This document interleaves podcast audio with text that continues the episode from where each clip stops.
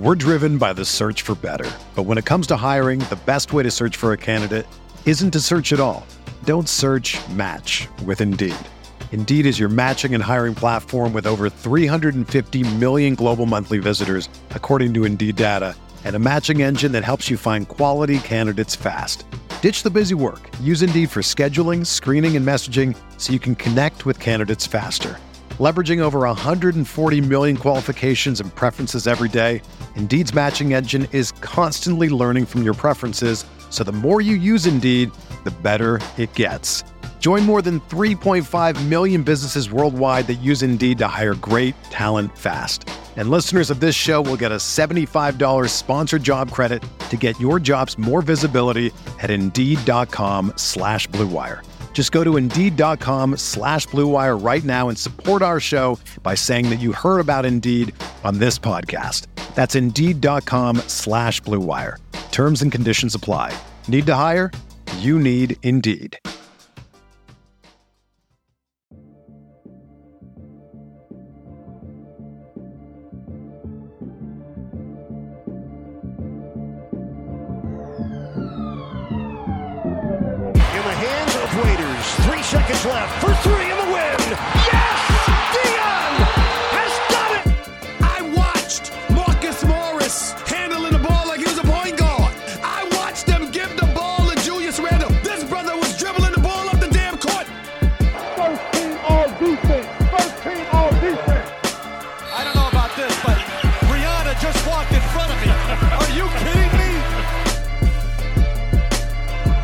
Welcome to the RotoWire NBA podcast. It is Wednesday, February 1st. Nick Whalen here with Alex Barutha.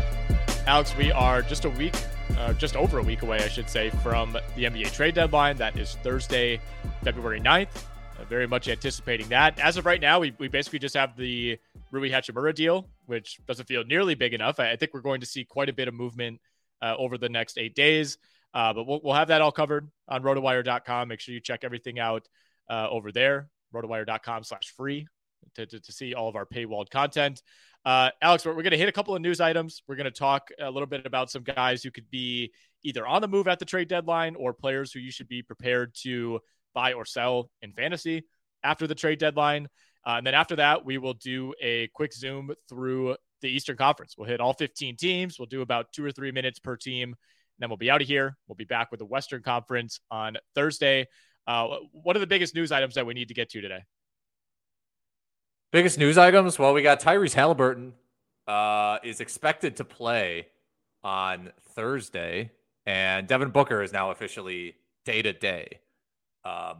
And of course, the the Pistons Wizards game has been postponed uh, due to flight related issues. I did see that. Yeah, that was a. It's, it's always kind of a panic. Like I, I, get PTSD to the COVID days when it felt like we were having games postponed. Oh, man. What three, four, five games a week for a while. Yeah. And for us, that just creates uh, kind of a nightmare on the back end as far as you know getting all that sorted out for for RotoWire and for our partner sites. Uh, but at this point, we have it down to a science. But it, it just hasn't happened in so long, and we didn't really know you know whether COVID would be any sort of factor this season. It really hasn't been for the most part, but yeah, ice storms uh, hitting hitting the, the, the Dallas area that are apparently keeping the Pistons uh, from playing that game, but not really a big deal. Honestly, don't don't really care about the, the Detroit Pistons right now. um, we got seven other games, other or yeah, what? No, eight other games, excuse me, on the the Wednesday night slate tonight. Uh, you're going to be on the radio with us uh, on Sirius XM later tonight. So if you're hearing this pod and you, you want to hear more of Alex, make sure uh, you, tune in to Sirius XM Fantasy. We'll be talking about some of those later games. Uh, but you mentioned it, Halliburton, Booker. That's the big injury news.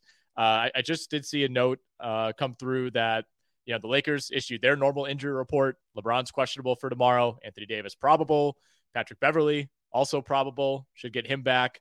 Um, I, I, I think Anthony Davis has looked really good since he's come back. You know they they limited him the first two games. He came off the bench, but started last night against the Knicks, played 37 minutes in a game that went to OT, uh, put up 27 and nine with two steals. Did have five turnovers. You know, it looked like he was kind of favoring his, his leg a little bit uh, late in the game, but um, you know, for the most part, I, I, think we're we're looking at maybe another one or two games for him to ramp up, and then he's probably back to being a, a borderline top five, top ten fantasy guy. Yeah, I think so. I mean, he it is it is first game back, he only played 26 minutes. He had a huge game. I don't know how much stock we can put in that since it was against the Spurs, and the Spurs are in a complete free fall right now. Um, but yeah, I think I think Davis is bound to have a big game sooner than later, a bigger game. Um, yeah, I, I think the the main thing for me that I like to see is that he's been getting to the free throw line a good amount. Seven attempts in that first game in 26 minutes, and against the Knicks, yes, it went to overtime, but nine for 11 from the free throw line. That's really nice. Um, two steals as well. So yeah, I think he'll be. I think I think we'll have a pretty big Anthony Davis game soon.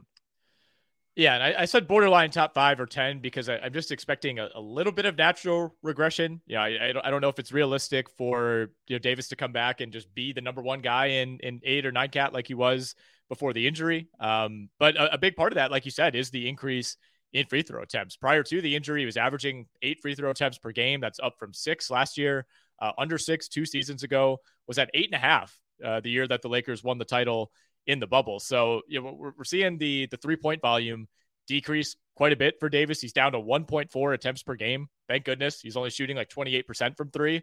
Uh, but yeah, he, he's been aggressive. Like when he's been out there, I think this is exactly the Anthony Davis that Lakers fans have been clamoring for.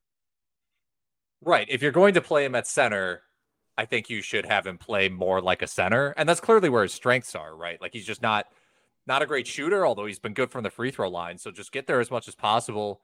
Um, you know, he's too he's too big to to deal with on the offensive glass. So, and you know, you, I mean, the trade for Rui Hachimura to me just cements like we want AD at center. Like we can't we can't do this. You know, we, we can't be like starting Thomas Bryant and then have AD as a four. It's like no, we gotta go AD at the five because we're at risk of, I mean, we're fighting for the playoffs at this point, mm-hmm. And so we got to get serious with our lineup.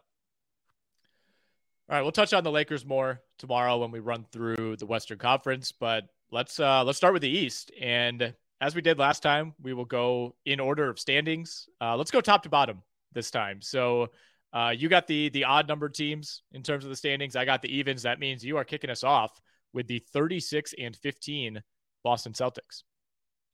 Yeah, the Celtics, they're three and three over the past two weeks, but Marcus Smart has been dealing with an injury. He's missed the past four games. So not too surprising that, you know, they're they're on a little bit of a slide, um, given that, you know, he's such a talented defender. Um, you know, Al Horford and and Robert Williams continue to deal with sort of, you know, that they don't play a lot. They're on back to backs. One of them is going to miss one of the games, and the other one's going to miss the other game. But Tatum and Brown, they've been doing their thing. Brogdon has played really good lately in the absence uh, of Marcus Smart, as has Derrick White. So they're cruising a little bit, you know, 500 over the past two weeks. I'm not really that concerned. They're just they're they're such a definitive number one at this point. I mean, Milwaukee's creeping back up, Philly's creeping up, but they just feel so stable right now. Yeah, no real notes for me. I mean, they they are 20th in offense over the last 10 games, which is mildly concerning, but they're, they're still putting up good numbers. It's just you have like a, a, whole cluster of teams that are over 120 in terms of offensive rating of late. Uh, defensively, they've been a top five team over the last 10, and you know they're, they're still way up there in terms of net rating. Uh, you mentioned Malcolm Brogdon. I, I, feel like we just haven't heard anything about Brogdon, which is probably a good thing. That means that he has not really been hurt all that much. He's one of those guys who you're always kind of waiting for that nagging injury to come, but uh, he has played more minutes of late with, with Marcus Smart out. You know, last last six games, he's averaging almost 34 minutes per game. He's putting up 25 and three. Uh, but I, I do think overall he's benefited massively from essentially being a 33 to 35 minute per game guy these last few years to now averaging like under 25 minutes per game this season. Yeah, I think I mean injuries have been the main thing holding him back. It's why the Bucks didn't want to commit a lot of time or money to him, and ultimately, um, ultimately let him go. So yeah, scaling back his minutes and then, you know, playing him more when you suffer a backcourt injury. That's the exact kind of role I think Brogdon should be in. Basically, just like a super six man. This brings us to the Milwaukee Bucks, number two in the Eastern Conference. Uh, feel like we went through like a mini panic on the Bucks a couple of weeks ago. You know, Giannis is missing time. We, we had no timetable on Middleton, and you know, magically both these guys are back in the lineup. They're they're being very very cautious with Khris Middleton, which has been it's still somewhat concerning. I mean, usually you see guys, you know, play limited minutes for two, maybe three games, and then they're they're back up toward their normal workload. But he's been back now for five games. He's come off the bench in all five games, and the minutes have broken down to 15, 15, 15, 18, 20.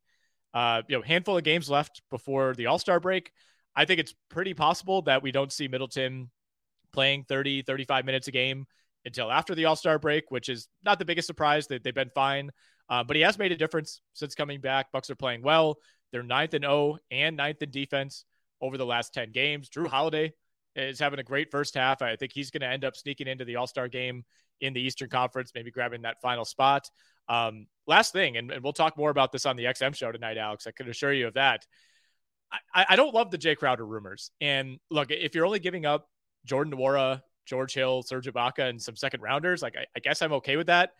I, I just think Jae Crowder has become a wildly overrated asset. I I agree with you. I feel the same way about it as I do. I, I kind of have similar feelings as like the Rui Hachimura trade. Or I'm like, I think Crowder's a bit overrated, like Hachimura, but the Bucks just aren't using the guys. Like they clearly just George Hill is just not. He's just not part of the rotation anymore. Nwora, I, I don't know any Bucks fans that are like, oh, I'm so mad. Like, oh, Nwora could be like a real rotation guy for us in the playoffs. No. Um, so you're giving up essentially nothing for for Crowder, who has plenty of playoff experience under his belt. Um, but the three point shooting is pretty shaky with Crowder. You're just hoping to get some more size and defense, and um, I think I think you just need. I think you need more looks for when you play Giannis at center. If you're going to play Giannis at center, you just need some more reliable size. Like you need some more forwards that you can trust. And if if that's the thought, then I understand getting Crowder. But I think he, I agree with you. He's become a little bit overrated.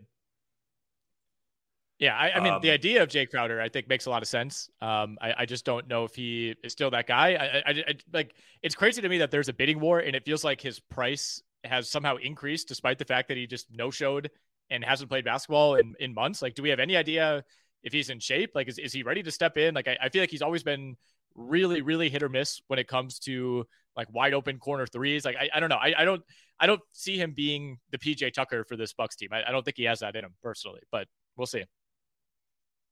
We will definitely see. Um, okay, the Philadelphia 76ers, who have creeped up to the third seed uh, in the East. They're 32 and 17.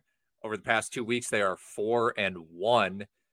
Uh, you know, people continue to debate to debate about like, well, should James Harden be an all star? I think those conversations are insane like he's the number two option on a top three seeds, putting up 20 and 10. Um, you know, we had that big Embiid versus uh, Jokic game the other night. Embiid looked amazing. I don't know if that's going to swing MVP votes, but um, if the Philadelphia 76ers continue to chug along, obviously he's going to get more looks in that category. Uh, and then other than that, you know, Maxey's had like kind of two questionable games in a row, but they're they're a team where their rotation is pretty set. Tobias Harris just keeps doing his thing, and um, yeah, man, Embiid Embiid has just looked straight up dominant lately. It's it's pretty ridiculous. So the Sixers have four guys in the top 65 in eight cat per game, and Tobias Harris is one of them. James Harden is one of them, and of course Joel Embiid is one of them. Tyrese Maxey is not the fourth. De'Anthony Melton is the 62nd ranked eight cat player thanks to 1.9 steals per game. I had no idea. I knew I knew he was higher than people thought, but I didn't know he was all the way up there. All right, the Brooklyn Nets, four and six without Kevin Durant. Uh, honestly, it, it, kind of felt like it might have been worse. I, I, think they should be fairly happy to be four and six. You know, Kyrie missed some time in there as well. They have a positive net rating without Kevin Durant. Uh, Seth Curry has given them a, a minor boost when he's been in there. Uh, ben Simmons has not at all. He's injured now. He's missed three straight. Uh, in his last 12 games in which he's actually played, he is averaging 5.4 points, six rebounds, 7.3 assists, 1.6 steals. Okay, you know, I, at some point you got to score a little bit. Only shooting 46% from the field, which is pretty disastrous for a guy who should only be taking high percentage looks. And he's down to 44% at the line on the year, uh, kind of developing into a Lonzo Ball situation where he just it, it seems like it should be more damaging than he is than it is, but he just doesn't ever get to the line, so it doesn't really matter. Um, you know, the, the counting stats are enough for Simmons to be inside the top 90 in in eight cat, but I, I don't know. I, I I didn't end up rostering him anywhere. I kind of swore him off to to start the season, and he's still rosterable. He's still startable in a lot of leagues. I, I'm just glad I don't have him. It, it would it would feel kind of dirty. I agree. Uh, I agree. Yeah, this team, like it's you know, Irving and Claxton are really the guys right now carrying this team, which is um, you know, a bit un not unexpected, but Claxton's playing really well. Like he set career highs in scoring, I think three games in a row. Um, has looked really good lately, just dominant on the boards. They're just going going to him a lot more. Obviously, like blocks wise, he's been fantastic. I mean, he's up to 43rd in um A cat per game value, which is obviously really impressive. And I don't remember exactly where he was going ADP wise, but it was not high at all. Dude, I, I, actually looked this up last night because we were talking about him on XM, and I, I think I said something like, "Yeah, if you took him in like the seventy to, to eighty range, man, that really paid off." He was going way later than that. I completely misspoke. He was going like on average, and I, I think it was uh, like across ESPN and Yahoo, he was at like pick one eighteen. I mean, he has been he's been one of the, the biggest risers in terms of ADP versus actual value, and we're talking a difference of like hundred spots in some leagues. Yeah, I guess the concern was more people thought that Ben Simmons could have spent time at center. Um, but you know, in our in our outlook that we wrote, we said he's a viable top 100 target. All right, don't blame us. Um, yeah. that, that, must have been yeah. seen. Must have. Let's go get the Cavaliers. Uh, well, no, hold on, hold on. First of all, okay, okay. A couple more notes as, while we're on the Nets. Uh, I'm glad you brought brought up Claxton. I wanted to say that um, there's been real Nic Claxton All Star buzz I I saw a tweet. I just searched Nic Claxton oh, yeah. trying to find said tweet and found a different one. And some like Nets writer is asking, what's most likely to happen this season? Nic Claxton wins most improved player. He makes the All Star game. He makes the All Defense team, or he's Defensive Player of the Year. I mean, th- there's real buzz. I don't think any of those things are going to happen, but he's like the fact that he's even remotely in the conversation for any of that is is wild. I agree. He could he could make the All Defense team one of them conceivable, possible, but I don't think any of them are going to happen. To be honest with you, I mean the Nets are just not.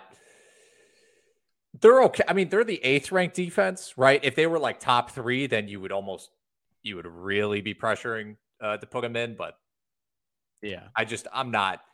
It, this is a situation to me where we can say that a guy is playing really well and above expectations without being like, you know what, he should be an all star. It's like I don't get like I'm I'm not really for the Aaron Gordon All Star buzz. I'm like, yeah. he's he's just a he's a role player. He's he's a good role player. Why is that guy supposed to be in the All Star game? I, I got some bad news on Claxton, Defensive Player of the Year. He's plus 350 behind only Jaren Jackson. We're driven by the search for better. But when it comes to hiring, the best way to search for a candidate isn't to search at all. Don't search match with Indeed. Indeed is your matching and hiring platform with over 350 million global monthly visitors, according to Indeed data, and a matching engine that helps you find quality candidates fast. Ditch the busy work. Use Indeed for scheduling, screening, and messaging so you can connect with candidates faster. Leveraging over 140 million qualifications and preferences every day, Indeed's matching engine is constantly learning from your preferences, so the more you use Indeed, the better it gets. Join more than 3.5 million businesses worldwide that use Indeed to hire great talent fast. And listeners of this show will get a $75 sponsored job credit to get your jobs more visibility at Indeed.com slash BlueWire. Just go to Indeed.com slash BlueWire right now and support our show by saying that you heard about Indeed on this podcast. That's Indeed.com slash BlueWire. Terms and conditions apply. Need to hire?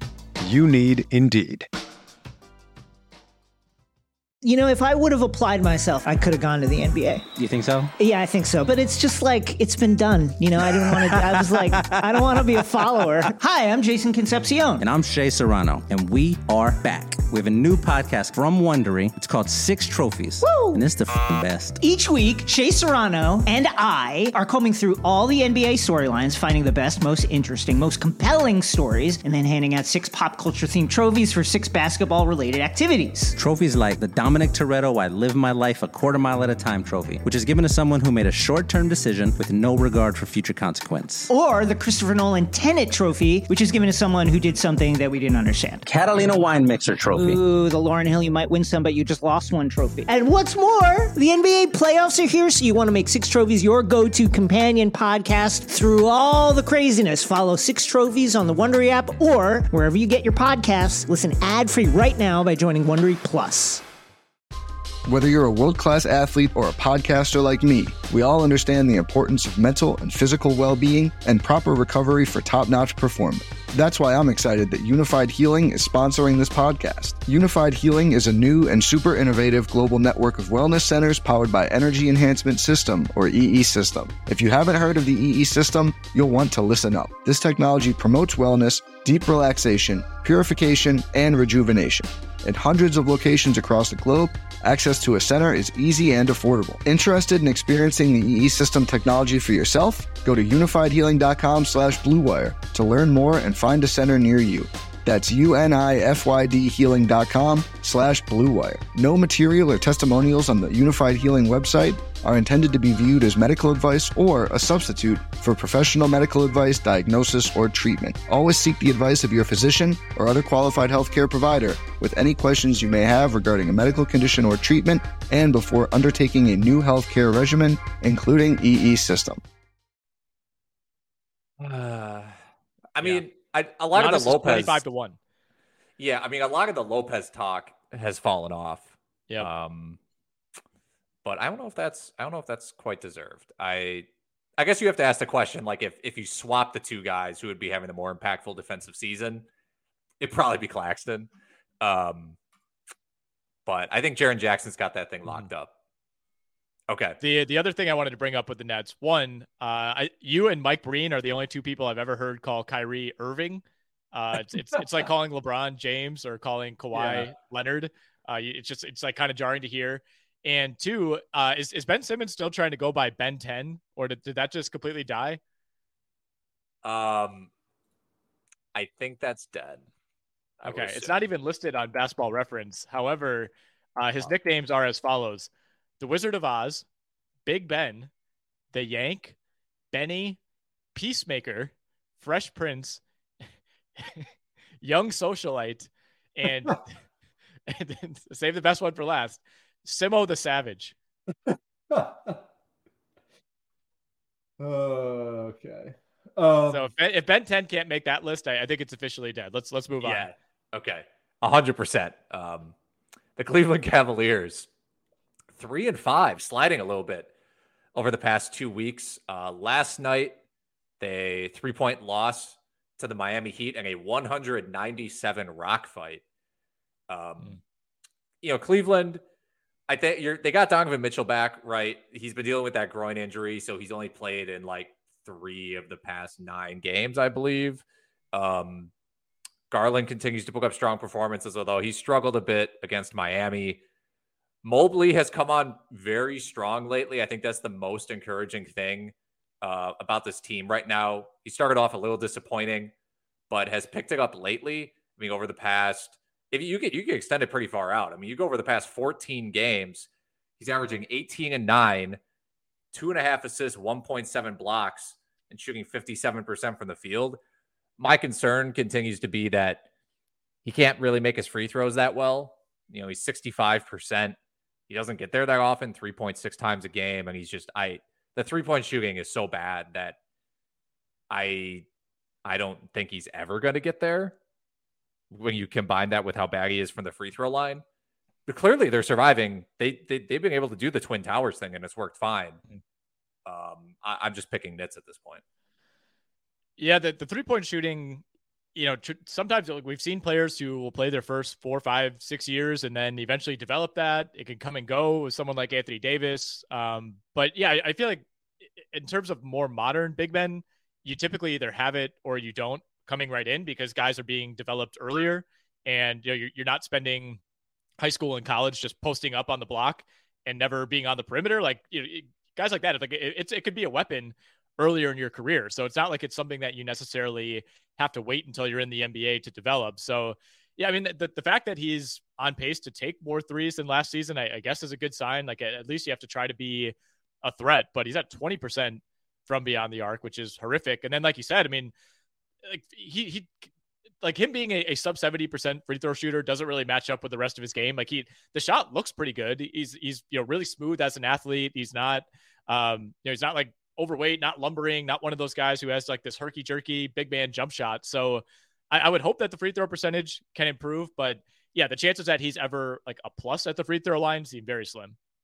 Yeah, because we we talk about Brook Lopez, right? Like I think he's a great example of a guy who was not a three point shooter at all and right. then made that leap. Like he went from shooting 0.23s per game in 2015-16 to taking five per game the next season. But the thing is, those seasons where he was not shooting a single three, he was still shooting 77% from the free throw line. So you had that indicator. The one positive for Mobley, yes, he's not a good free throw shooter. He is 39% on long mid rangers this year, 14 of 36. And last year, he was also 38, 39%. Mm. So there's something there that indicates, like, yeah, the shot isn't broken. Like you mentioned, the form looks fine. It's not broken. Yeah. Um, like when I watched DeAndre Ayton shoot threes, that form oh, is boy. horribly broken. So to me, that's that's not going to happen. But I will say, to close out on something like actual about the Cavaliers, they're still my favorite dark horse to win the East or to win the finals. I, I think that's just a really good value bet if you're trying to bet on a dark horse coming out of the East, I still think it's them. Um, that's I. They're a great team, man. Just a great team. The Miami Heat quietly uh, ascending in the Eastern Conference. They are seven and three in their last ten. Uh, still kind of hanging around that middle area, but if you recall, like the first month and a half, two months of the season, Miami was pretty firmly in that like 10 to 14 range, and they, have clearly emerged from that. Uh, they're 29 and 23, currently in sixth, uh, game and a half behind the Cleveland Cavaliers. Uh, depending on how much time Kevin Durant ends up missing, you know, the Nets could end up falling below Miami. Uh, but it, it, to me, it does seem like we now have a a pretty definitive top eight in the East, and, and you can segment from there. Uh, those eight teams being Boston, Milwaukee, Philly, Brooklyn, Cleveland, Miami, New York, and Atlanta. After that, you get into teams where you start questioning whether or not they should even want to win, which is not a great sign, and that's why they're they're not in that category. It's like like Washington, Indiana, Chicago, Toronto to me is then its own tier, and then you get down to you know the the, the real sickos: Orlando, Charlotte, and Detroit. I agree. Yeah, the the here sort of they're muddled in that tier. Um, you know, I, I they're and they're doing it all through defense. Like they just they're not a good scoring team. Like even though you mentioned how well they're doing recently.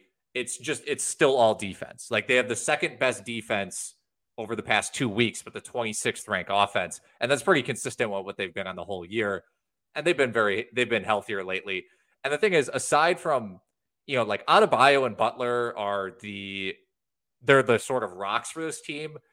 There's a lot going on after those guys in the roster. That's just like Tyler Herro not shooting very well at all. Like very quietly over the past 12 games, shooting 40% from the field and 31% from three. Um, Kyle Lowry, past 12 games, 37% from the field, 26% from three. He looks pretty done. Um, the, and I think the reason, I mean, one positive they're getting is that Victor Oladipo is like a legitimate rotation player for them. It's, it's, he's playing real minutes. Um, mm-hmm. You know, the, the the shot still isn't great. That's not really a strong suit right now. But the assist, he's passing really well. His defense is great. It's a bit of a mixed bag for Miami. And I wouldn't be surprised if they did something at the deadline, but I don't I don't really know what there is for them to do. Yeah, I mean they're they're one of the teams that's rumored to be in on Crowder. Uh, they would probably have to piece together a package similar to what we talked about with the Bucks, you know, where you're, you're just kind of looking at a few random young-ish bench pieces, some you know veteran contract or two, and then just a pile of second rounders or heavily protected first rounders. Um, yeah, I mean, I I kind of feel the same way. It's like Crowder feels like a kind of a natural fit in Miami. Um, they're, they're definitely the type of team that uh, would, would kind of want to get him back in a Heat uniform, where of course he, he spent that 2019-20 season when they went to the finals. So uh, I could see it, but again, I, I obviously not that high on Crowder. And you mentioned Herro. I'll close on this. He you know, he has fallen into a rut, got off to that super hot start. You know, for a while, it was like he was the only healthy guy, was kind of their number one option. And now his numbers are almost identical across the board to last season, which is totally fine. I mean, six man of the year, still very good, um, but hasn't exactly taken much, of, much of a leap statistically. Let's move on to the New York Knicks, who last night overtime loss to the LA Lakers. Um, over the past two weeks, the Knicks are two and five. You know, a Tom Thibodeau defense, or Tom Thibodeau team that's struggling on defense, that is not good because you may as well just bring in a coach that's good at offense. Um, and they are just there's I just I feel so lukewarm about them yeah, they've been missing Mitchell Robinson, who's not expected to be back. I think until what mid to late late February, maybe even yeah, early. We're, we're talking like a point. week or two after the break at, at best. You know, and they're piecing it together with Jericho Sims and and Hartenstein. Um, like Barrett, Brunson, and Randall have just continued to be good, but the rotation falls off after that, and it's weird because Quickley, Grimes, like those are defensive players, and they just it's the defense isn't getting it done uh, this just this is a team that they're just they're just going nowhere, man. They're on that they're on the treadmill of mediocrity. 28th in defense in the six games without Mitchell Robinson. Uh, lost, of course, last night in overtime to the Lakers, a game that they should have lost in regulation if the Lakers were a normal team that could just play like competent basketball. And, you know, Rui Hachimura is not just like throwing the ball out of bounds late in the game. Uh, that is neither here nor there. But, uh, you know, one of the rumors with the deadline coming up is that, you know, New York would be prepared to offer three first round picks for OG Anunoby. Does that make you better? Yes. Does that improve your defense? Definitely. Is that ultimately what pushes you from, you know, team that maybe wins a game or two in the first round against the Bucks or the Celtics to actually winning that series and, you know, being a, a dark horse title contender? To me, no, not at all. I, I, I still, I, I don't think that's the, the move that really puts you over the top by any means. I mean, they're in a situation like a lot of the teams in this tier where it's like I feel like you got to pick a direction, and I don't because you're not going to get better naturally. Like, yeah, maybe like Barrett, RJ Barrett could improve, but I don't really think Jalen Brunson is getting RJ Barrett better. will not get better. It's possible, but like it does feel, it's he, starting to feel that way. Is I mean, are any of these guys going to get better? Brunson, Barrett, Randall, are any of these guys going to get better to the point where it changes the no direction of your franchise. Right. So I think you have to just push your chips in, man. Sure. Trade three first rounders for OG Anunoby. Like, you got to just do something. That's my take. Okay. Okay. And look, in defense of the the Knicks, I, I immediately thought, wow, three first round picks. That seems like a lot. They do have a bunch of future firsts coming. Um, they they kind of convey at different times based on protections, but uh, in theory, they have the Mavericks, the Pistons, and the Wizards first round picks this season due to various draft trades. As you recall, you know they were the team that traded out to allow Detroit to get Jalen Duren uh, in this draft. Uh, Dallas's pick is top 10 protected. That'll likely convey. Uh, Detroit's pick top 18 protected. That will not convey. And Washington top 14, so lottery protected. That could go either way. Most likely, I would imagine Washington ends up as a lottery team and, and retains that pick. But uh, either way, I mean, you, you could basically transfer the rights to those picks in, in any deal. So you're not necessarily mortgaging your entire future. You know, if you're giving up these picks that are relatively heavily protected, that I don't really mind that much because Anunoby is that good. Um, but it, doesn't it doesn't solve the fact that you don't have anything close to a true number one guy.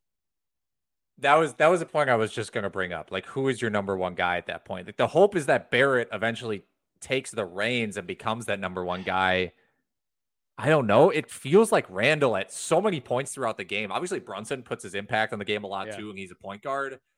Um, but without that true number one guy, you're gonna have a super high floor. You're gonna be able to build a really high floor. If those are your four guys, that's you know, you're you're never gonna be below 500. That would be shocking. Um, yeah. but I don't know. I mean, what are you doing otherwise? There's there's just not like there's not much precedent for someone like Barrett making a massive leap. And like the counting stats are fine. If this was if this was like 2002, he would be a perennial all star and like one of the faces of the league. But it's not, and he's still shooting 34% from three. That's worse than last year. 43% from the field. He's a, he's a very bad free throw shooter for a guard as well.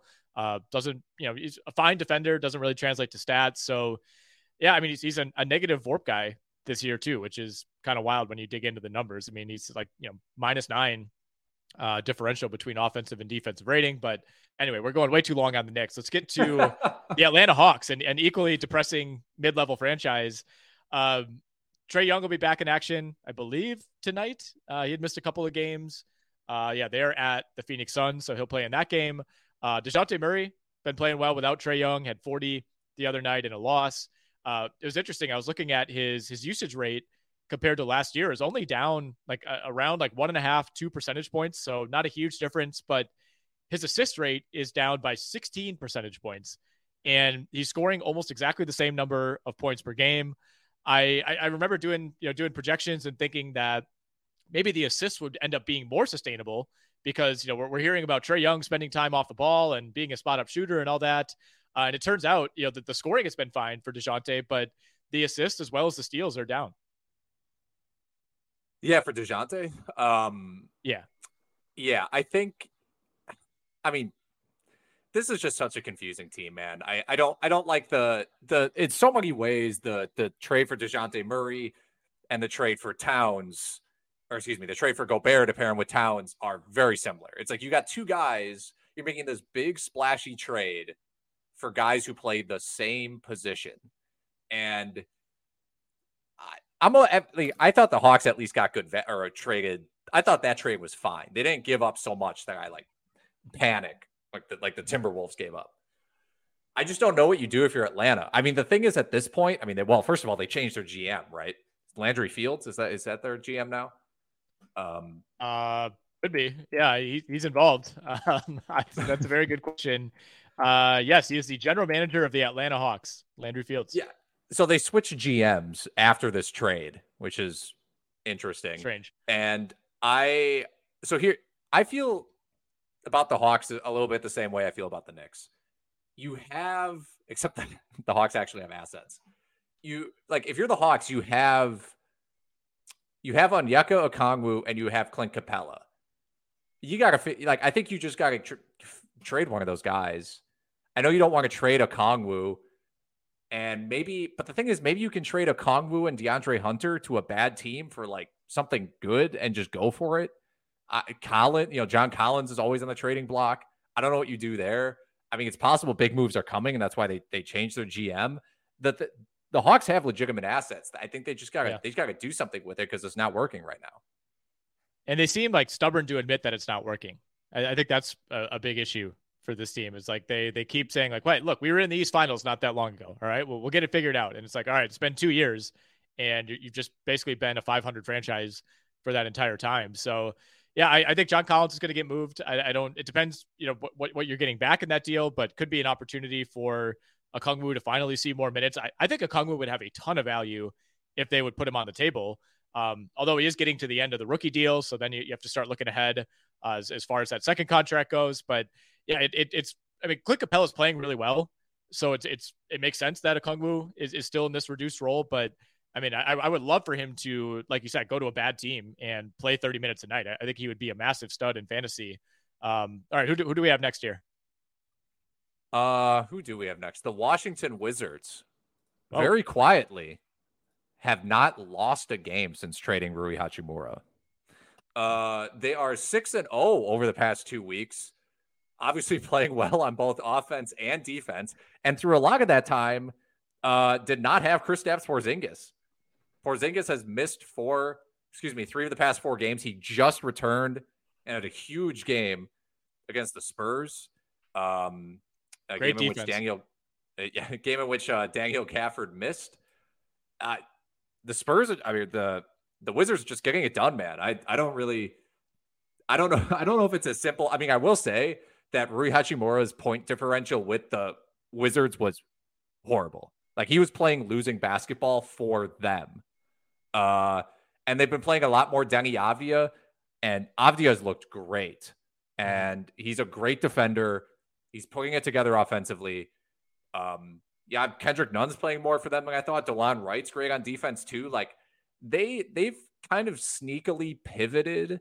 They're like, well, we have Porzingis, Kuzma, and Beal to handle the offense. We don't need any more offensive players. We don't need Rui Hachimura. Yeah. What we need is like we need to put more good defenders in the lineup. And they're doing that with Gafford, Gafford and Avdija and Delon Wright. And it's working. Yeah, all good stuff there. Uh, you know, I, I hated the Hachimura deal for the Lakers. I mean, they didn't give up that much, so it's not that big of a deal. But I think anyone expecting him to make a real impact for this team just hasn't watched Rui Hachimura at all. Um, yeah, I know there's been concerns about his effort in Washington. Always want to trade for guys who you don't know if they're going to play hard. Uh, yeah, the advanced numbers with him are terrible. He's bad on defense. Like I, I just, it's, it's such a classic Lakers trade. It's like you, you just know that they didn't do their homework on that whatsoever. And I, I fully expect Kendrick Nunn to, to now blossom in Washington. um, all right, what do we? I think we got like six more teams here. The Indiana Pacers, like we said at the top, should get Halliburton back tomorrow. And Lord, did they need him back, Alex? They have gone one in nine in their last 10 games. They have plummeted down the standings. They have the second worst net rating in the NBA during those 10 games. They're turning the ball over at an alarming rate. Only the Houston Rockets are turning it over more than the Indiana Pacers. Uh, you know, TJ McConnell's doing what he can do, but man, they really, really miss Tyrese Halliburton. And we, we expected this to be the case, but it, it's been more dramatic even than I thought. Yeah, I mean, last time I checked, he was leading the NBA in touches, and when you lose that guy, it's like what, like what the hell do we do out there? Who do we give the yeah. ball to? That's what it looks like. Uh, for real. And like at least they have McConnell. Like McConnell will gladly take all the touches and just like play floor general and quarterback the offense and, and get everybody involved. But it's resulting in some bad, you know, struggling games for for Buddy Hield and um, a lot of other guys on the roster. Nembhard hasn't quite done what I think a lot of us hoped he would do in the absence of Halliburton, uh, which is obviously coming to an end. Chris Duarte playing a little bit better, which is nice to see because he was looking pretty bad there for a while. Um, but yeah, they're gonna they're gonna be good again once Halliburton's back. I'm not I'm not convinced. I mean, they're just they just re-signed Miles Turner. I'm not convinced they'll trade Buddy Hield because he's he's not on an expiring contract. It expires next year, and I think this team wants to be competitive. Yeah. Uh, last thing I'll say on that, it's, it's funny you bring up Duarte. You and I were talking about him last week, and like you know how how like coveted of an asset he was for a good two three weeks at the beginning of last season. And we we went back and like if you search Chris Duarte like from October 2021 or I guess yeah 2021 um or 22 I don't know I got my year whatever whatever his rookie year was there were so many pieces of like New York Knicks completely botched draft didn't end up with Chris Duarte. It's hard like, he's, he's had a fall from grace. I mean for for a, a while there it looked like he was going to be the breakout star no I don't quite know what happened he just doesn't when I watch him play it's been a little bit different lately because I think they've been telling him like you got to do something for us now because Halliburton's not here he just yeah. wasn't very aggressive. Just doesn't doesn't like to shoot. Um, like Big even problem. mildly contested jumpers. Um, just he's a little too conservative. I think that's the main mm. problem. Mm. Let's go to the Chicago Bulls. Uh, three and three over the past two weeks, but with the best defense in the NBA over this stretch. Um, it's not. I pretty confused. Um, gonna have to call the league office and ask about whether those numbers are correct. Uh, weirdly, they do have a better defense than offense this year. Don't really know how that makes sense. Um, this is pretty much business as usual for them. You know, Caruso and Patrick Williams again are, are the guys. Those are the guys making this defense work. And I, this team is just, again, they're in that tier of like the 500 teams with like a few good guys who probably all ideally would be the third options on their teams, but sometimes they're the first option. And um, I just don't think they have a like they have an identity in the sense that DeRozan DeRozan feels like their best player, but oh, how yeah. far are you going to go if that's the case? I, you know, you got to make a decision on his contract, on Vucevic's contract. You just signed LaVine. Um, they got to again, they're another team. Like you got to pick a direction here, and I have no idea what they're going to do. It feels like they'll try to continue to win because they're a little pot committed, but who knows? That provides a nice segue into a team that has major decisions to make by next Thursday. The Toronto Raptors, a little bit of a rudderless ship right now. It feels like uh, I think Gary Trent is going to be gone at the deadline. Uh, sounds like Nick Nurse could be gone at the end of the season. Uh, you know, there's a, an article from Shams earlier this week uh, you know, kind of questioning Nick Nurse a, a little bit. Um, Fred VanVleet could be on the table. Uh, really, anybody it feels like except for Scottie Barnes and to a lesser degree Siakam. Uh, we talked about the possibility that OG could be moved. It, it it feels like all the messaging from Toronto is that they want they want to give this team every opportunity to prove itself before the trade deadline, but at, at no point have they put any sort of run together. I mean, they've they've won three consecutive games one time this season. And other than that, they, they have a couple back to back wins, but like they've they have not had a single even two week stretch where they've looked like anything close to an elite team. I, they've they have lost a decent amount of close games. I will say. I think I think they are better than their record, but even if that's the case, they're pretty much a 500 team. And um, you know, the OG Anunoby trades are interesting. I mean, you mentioned it seems like Siakam's off the table. Siakam is a lot older than people realize. I think if you're gonna tank, if Siakam's 28, like you're gonna be good again by the time he's what 31, 32. I don't know.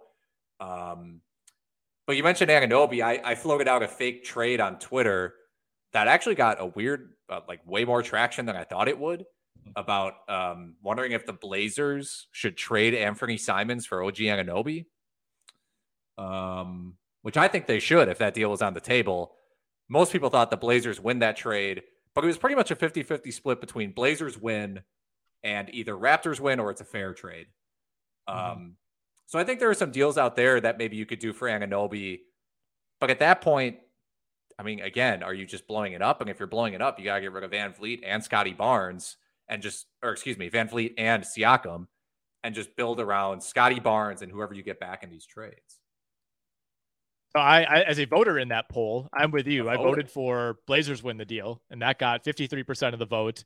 Uh, I, I just think, you know, I we, we've kind of seen the Lillard Simons, Lillard McCollum experiment before, and I like Anthony Simons. I, I, just don't think that he he's like the the wrong guy to have next to Damian Lillard. I think we have like a decade's worth of yep. Proof that you can't have another small offensive focused guard next to Dame and expect to win more than like 45 games. So, you know, by virtue of that, like I, I like I, I think Simons, there are nights where he's more valuable than Anunoby, but for the Blazers, it's more just like you, you need to get some sort of big defensive minded wing in there, and Anunoby's at the top of the list. So it, it, it like it's not really a knock on Simons. It's more that Anunoby is just kind of exactly the type of player that they need.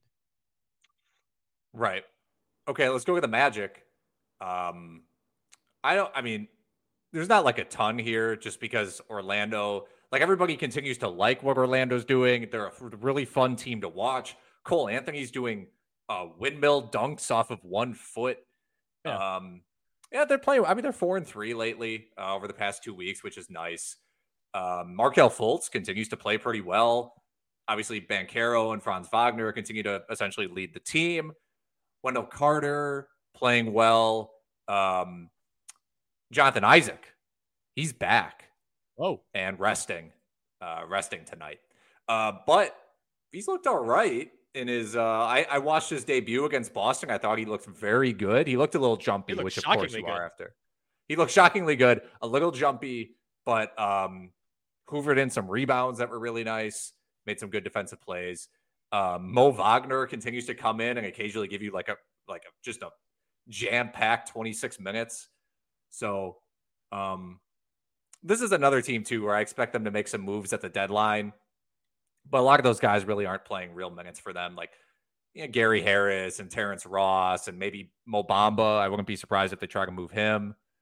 Um, when I look at this roster, the most concerning thing to me continues to be Jalen Suggs, who just he the man just cannot figure it out.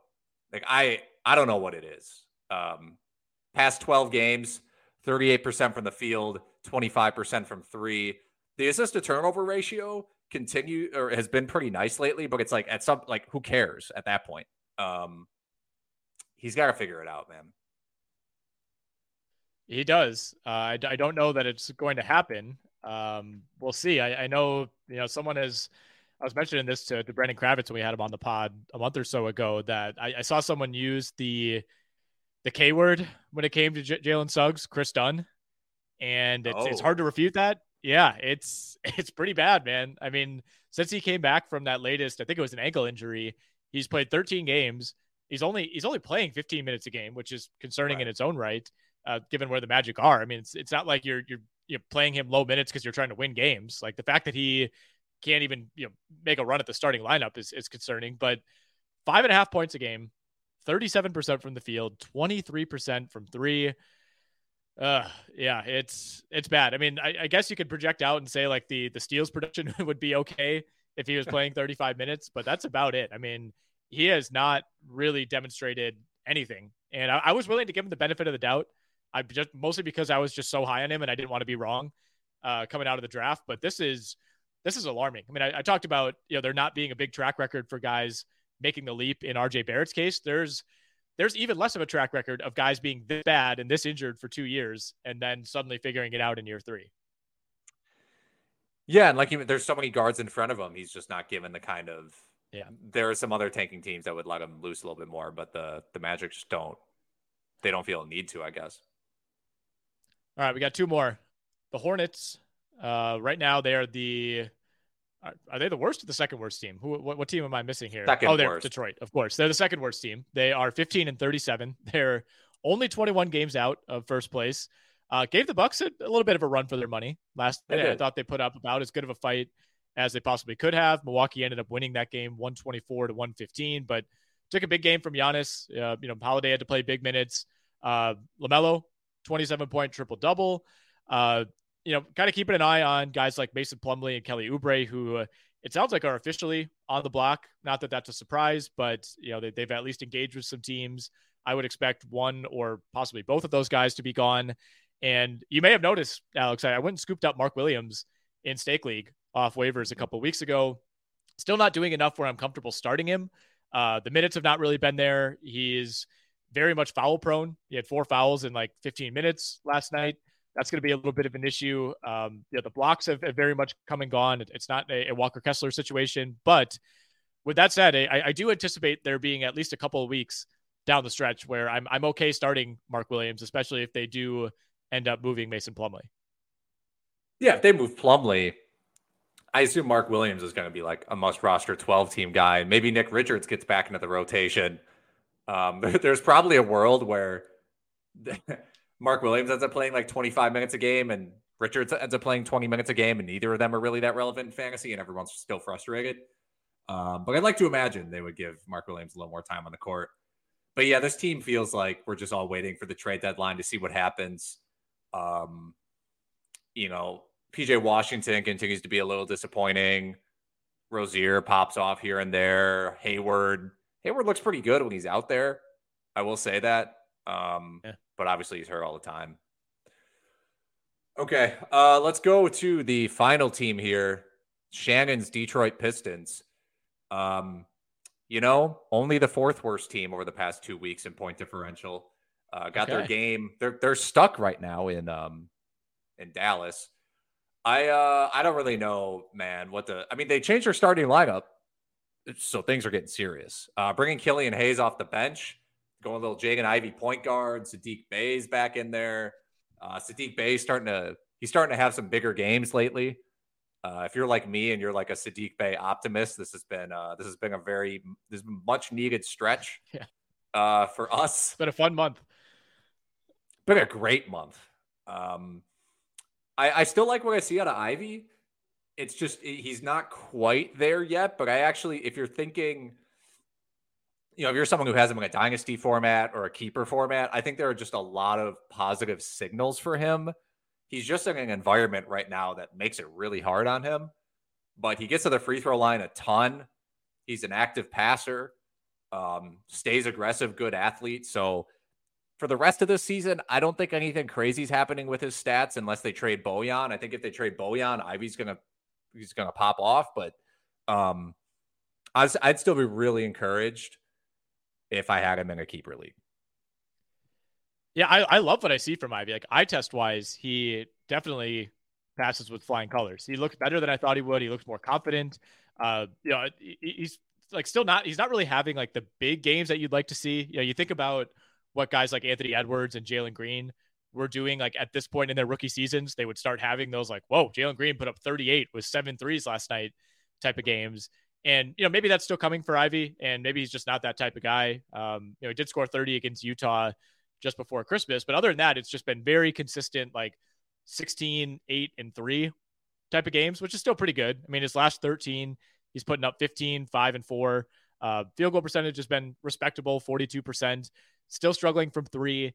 And for a guard, very, very bad free throw shooter, which is concerning. I mean, he's hanging around 70%. Uh, he was a bad free throw shooter at Purdue as well. So I, I think he's one of those guys that, it, like, for fantasy, it's going to look like he had kind of a disastrous rookie year, but I don't really think that's the case. I mean, this Pistons team has been terrible. They've had guys in and out. Obviously, it's just a inept roster. You know, losing Cade Cunningham just completely changes the script on the entire season. So I think it's going to be easy to look back and say, yeah, this is kind of a failed rookie year for Ivey, but um, he, has been much better in real life than in fantasy.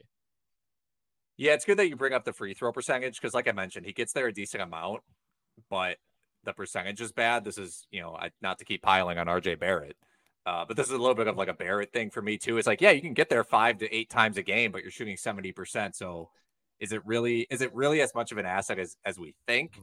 Mm-hmm. Um, but yeah, maybe that'll that'll improve. And he's not such a bad three point shooter that it's um super concerning. But yeah, you mentioned it. You know, the team's for the team is really jumbled. No, it doesn't feel like they have like a coherent game plan or anything like that. So um he's doing all right. Yeah, it's been fine. It's been just fine. I, I think part of the thing with Ivey too is we've seen so many guys come in and just be awesome right away that right. it's it's a little jarring when you're drafted five and you're not that. You know, it's like Donovan Mitchell as a rookie was like 21 a game, good percentages, all that, and that's just who he is going forward. You know, and like I, there, I don't know, like it, it just it's a little concerning, I guess, because so many guys seem to start so quickly and then just become stars, and you, you just know it right away. And you know, with Ivey, I, I like if somebody said like, "Hey, is he going to be a top 30 guy in the next three years?" I I wouldn't be 100% confident saying yes. I, I would say chances are the answer is probably no. Um, but at the same time, I, am still encouraged. I, I don't know. I, I I don't really have a a complete evaluation on him, and that's just part of the deal when you're playing on a team this bad. Um, you know, you never really know how much to read into certain numbers. Right. All right, that'll wrap it up for the East. That's all 15 teams. We'll be back uh, tomorrow. We'll catch up on any news from the eight game slate, not nine, because of the postponement in Detroit. Uh, thoughts and prayers going out to the Detroit Pistons uh, down in Dallas. Um, sounds like there there shouldn't be any more concerns. I know the Mavs are supposed to play at home tomorrow against New Orleans. There's already some some kind of plans in place for for that travel. So hopefully the Thursday slate doesn't end up being affected at all. But when we're back on Thursday, we'll fill you in on Wednesday night.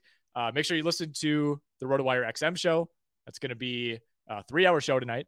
Um, so basically, you'll, you'll, have to listen to this podcast and then immediately tune in uh, to hear Alex on Sirius XM. But uh, looking forward to that and looking forward to running through the West tomorrow. It's happening daily. We're being conned by the institutions we used to trust. The mainstream media is distracting us with meaningless headlines instead of focusing on the harsh realities facing American families. Time is short before something big happens, and that's why so many folks are preparing. They're becoming self reliant by investing in emergency food storage from My Patriot Supply. Go to mypatriotsupply.com and secure four week emergency food kits for each member of your family. Each kit contains tasty breakfasts, lunches, and dinners, averaging over 2,000 calories per day. Save $50 on each four week food kit you purchase, plus get free shipping on Ready Hour four week emergency food kits. You're not ready if it's not Ready Hour foods. At My Patriot Supply, you can also get solar power generators, water filtration units, heirloom seeds, and survival gear.